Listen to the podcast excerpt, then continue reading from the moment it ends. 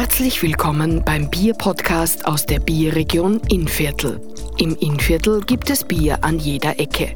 Wie viel Handwerk und Herzblut in ihren Bieren steckt, erzählen die Brauherren der Bierregion in zehn Podcasts.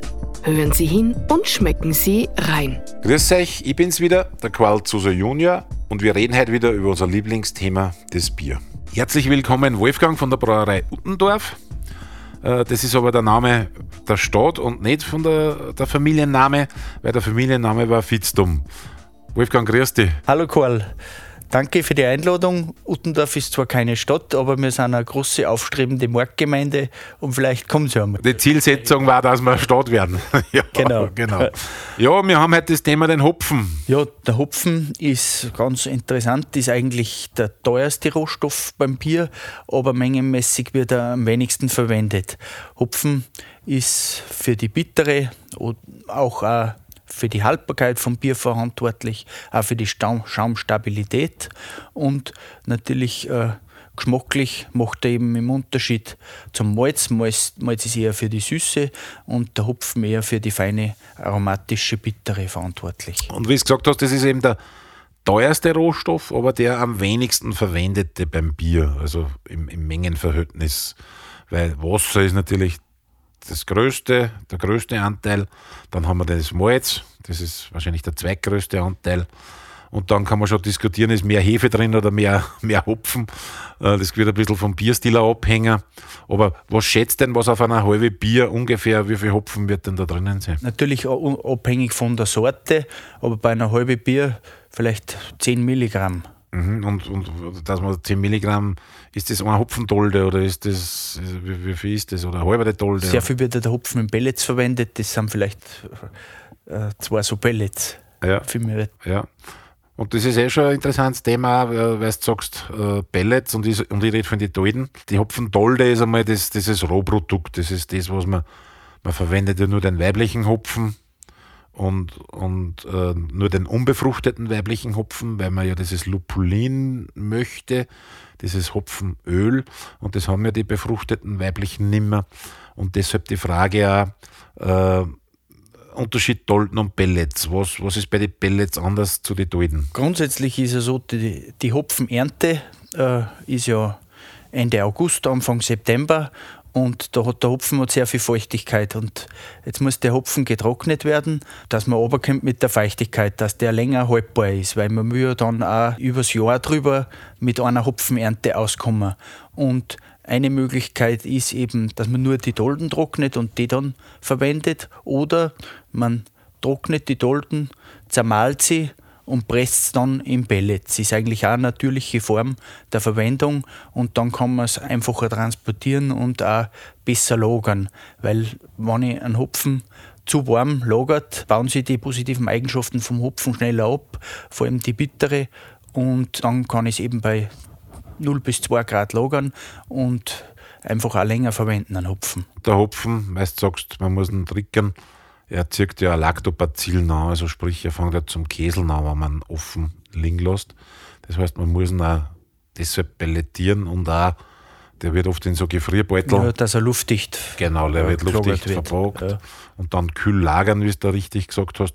Und was halt auch wichtig ist, was du eh gesagt hast, das wird im August, September geerntet, aber er wird nur einmal im Jahr geerntet. Also der ist kein mehrjähriges Grad, sondern der wird einmal im Jahr geerntet. Und zu dem Zeitpunkt ist weltweit im Prinzip die Hopfenernte mit Ausnahme halt der südlichen Halbkugel, da ist halt genau gleich. Aber auch da vielleicht gleich einmal, wo wächst denn der Hopfen überall? Ja, Hopfen wird ja so bestimmt äh, nach der Herkunft und nach der Sorte. Und die Herkunft bei uns in Europa äh, sind halt die bekanntesten Anbaugebiete in Deutschland, die Hallertau, dann äh, in Österreich, für uns sehr interessant, das Mühlviertel, haben wir sehr gute Hopfenqualität. Oder auch in Tschechien, der Sazer Hopfen ist ein sehr berühmter Hopfen. Oder in der Steiermark gibt es ein kleines Anbaugebiet. Zu den Pellets nochmal, beziehungsweise zu den Dolden. Verwendet ihr es beides? Oder? Wir verwenden mehrheitlich die Pellets. Mhm. Man muss ja auch sagen, dass natürlich in der Würzepfanne, wenn ich so Dolden, echte frische Dolden rein tue, die, die fallen in ihre Einzelteile und das macht natürlich einen riesen Arbeit da beim Reinigen des, der Würzepfanne. Weißt du, du haben sie im Innviertel traditionell früher Hopfen angebaut, weil es ist irgendwie komisch, wenn man so viel Bier braut eigentlich und so eine Biergegend sind, dass da eigentlich kaum ein, ein Hopfen angebaut wird. Ich sage jetzt einmal, die, die, die Hopfenanbau-Tradition ist eher im Mühlviertel. Weißt du, ist da historisch irgendwie, ist bei euch in der Gegend, gibt es da einen Hopfenanbau? Weiß man da was? An sich, der Hopfen wird schon seit Jahrhunderten zum Bier dazugeben. Früher war es ja anders. Und äh, dadurch vermute ich, dass zum Beispiel auch bei uns im Innviertel die Hallertau sehr neu ist, ist dann relativ bald einmal äh, der Hopfen zugekauft worden. Aber es gibt schon bei uns in Uttendorf zum Beispiel Fotos, wo äh, Hopfengärten oben sind. Es ist zwar, äh, lässt sich nicht genau nachforschen, in welchem Ausmaß das betrieben worden, aber es ist bei uns in Uttendorf ein Hopfen angebaut worden. Ja, und wir haben ja bei uns in Ried einen Hopfenberg. Da gehe ich auch davon aus, dass das historisch gesehen dass dort einmal Hopfen angebaut worden ist, weil wieso sollte man einen Berg Hopfenberg nennen, wenn kein Hopfen dort war. Und du hast uns ja ein Bier mitgebracht, einen Vizedominator. Der Vizedominator ist äh, ein Starkbier, das bei uns in der Fastenzeit ausgeschenkt wird, hat zwischen 6 und 7 Prozent Alkohol, ein dunkles Bier und ein sehr kräftiges Bier. Ich würde sagen, wir machen uns einmal einen auf, oder? Ja. Jawohl, gluckert schon aus. Wunderbar, danke schön. Schöne kastanienbraune Farbe.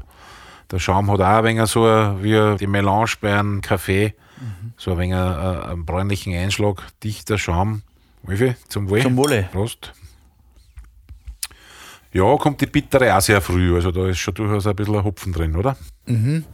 Ist absichtlich äh, ein wenig stärker gehopft, soll sie vom Weihnachtsbock abgrenzen, ein wenig ein herberes Bier. Ja. Gibt es auch dann immer den Pfostenbieranstich bei uns im Braugasthof, teilweise auch in andere Wirtshäuser bei uns in der Region. Ja. Das ist ja in Kooperation mit den Imwirtler gebraut worden oder entstanden. Eine Gemeinschaft von Wirte, die gemeinsam im Bezirk Braunau auftreten. Also das heißt, da gibt es dann den Vizedominator des Fastenbier vom Voss. Genau, ja. Vizedominator, wie seid ihr denn auf den Namen gekommen? Weil normalerweise ist ja Arthur immer ein untergäriger Doppelbock. Zumindest bei den Bayern ist das ja so. Immer wenn ein Bier im Namen auf Arthur endet, ist ein untergäriger Doppelbock. Es ist eher ein untergäriges Bier, aber ein Doppelbock ist nicht, so stark ist er nicht.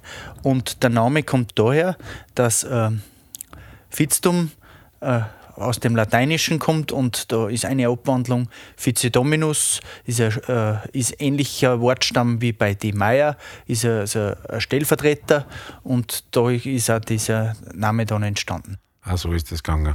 Und da ist der Vize-Dominator draus geworden. Genau.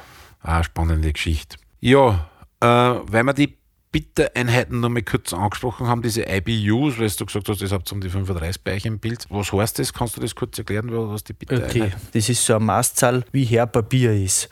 Und da gibt es eine Skala und die sagt halt, äh, das eines von den wenigsten herben Biere ist zum Beispiel ein Weißbier. Da hat man nur 8 bis 15 und äh, dann als nächstes kommt dann ein Märzen.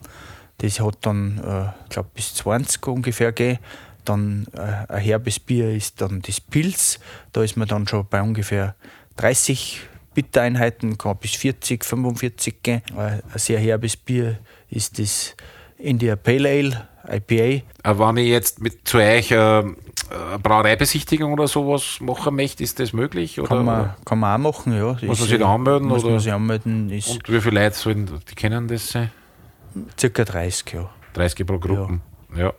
Und was kommt man da nur so da, wenn man da zu euch kommt, zu einer Brauereiführung? Man kann in Braunau die Altstadt anschauen, das ist eine sehr schöne Altstadt. Wenn wir jetzt ein bisschen in das landwirtschaftliche Eck reinschauen möchten, wie schaut es da aus, wo der Hopfen angebaut wird und, und wie stellt sich das da? Vergleichbar ist vielleicht mit einem Weingarten ähnlich.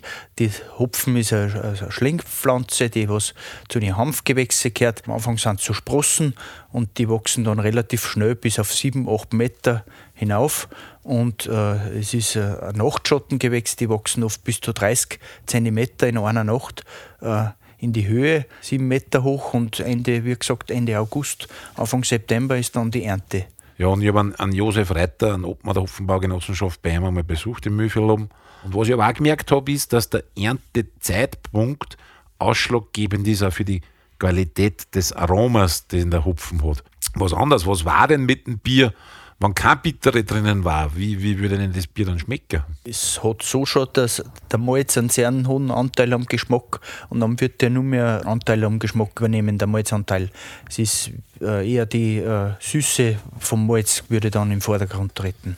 Also kann man ja auch sagen, dass der Hopfen für diese sogenannte Drinkability oder wie der deutsche Kollege ganz treffend gesagt hat, für diese Durchtrinkbarkeit von einem Bier hat er doch sicher eine hohe Verantwortung dafür. Ja, das ist auch uns in Uttendorf bei den Bieren sehr wichtig, wie du das sagst, dass das Bier trinkbar ist und dass äh, äh, eine gute bittere hat und eine abgerundete bittere und das anregt, dass man wieder und öfter eins trinkt. Ja, Wolfgang, herzlichen Dank fürs Gespräch. Hat mich gefreut, dass du Zeit genommen hast. Mir hat auch gefreut, vielen Dank. Ja, und ich würde sagen, wir dringen drauf. Darauf einen Vizedominator.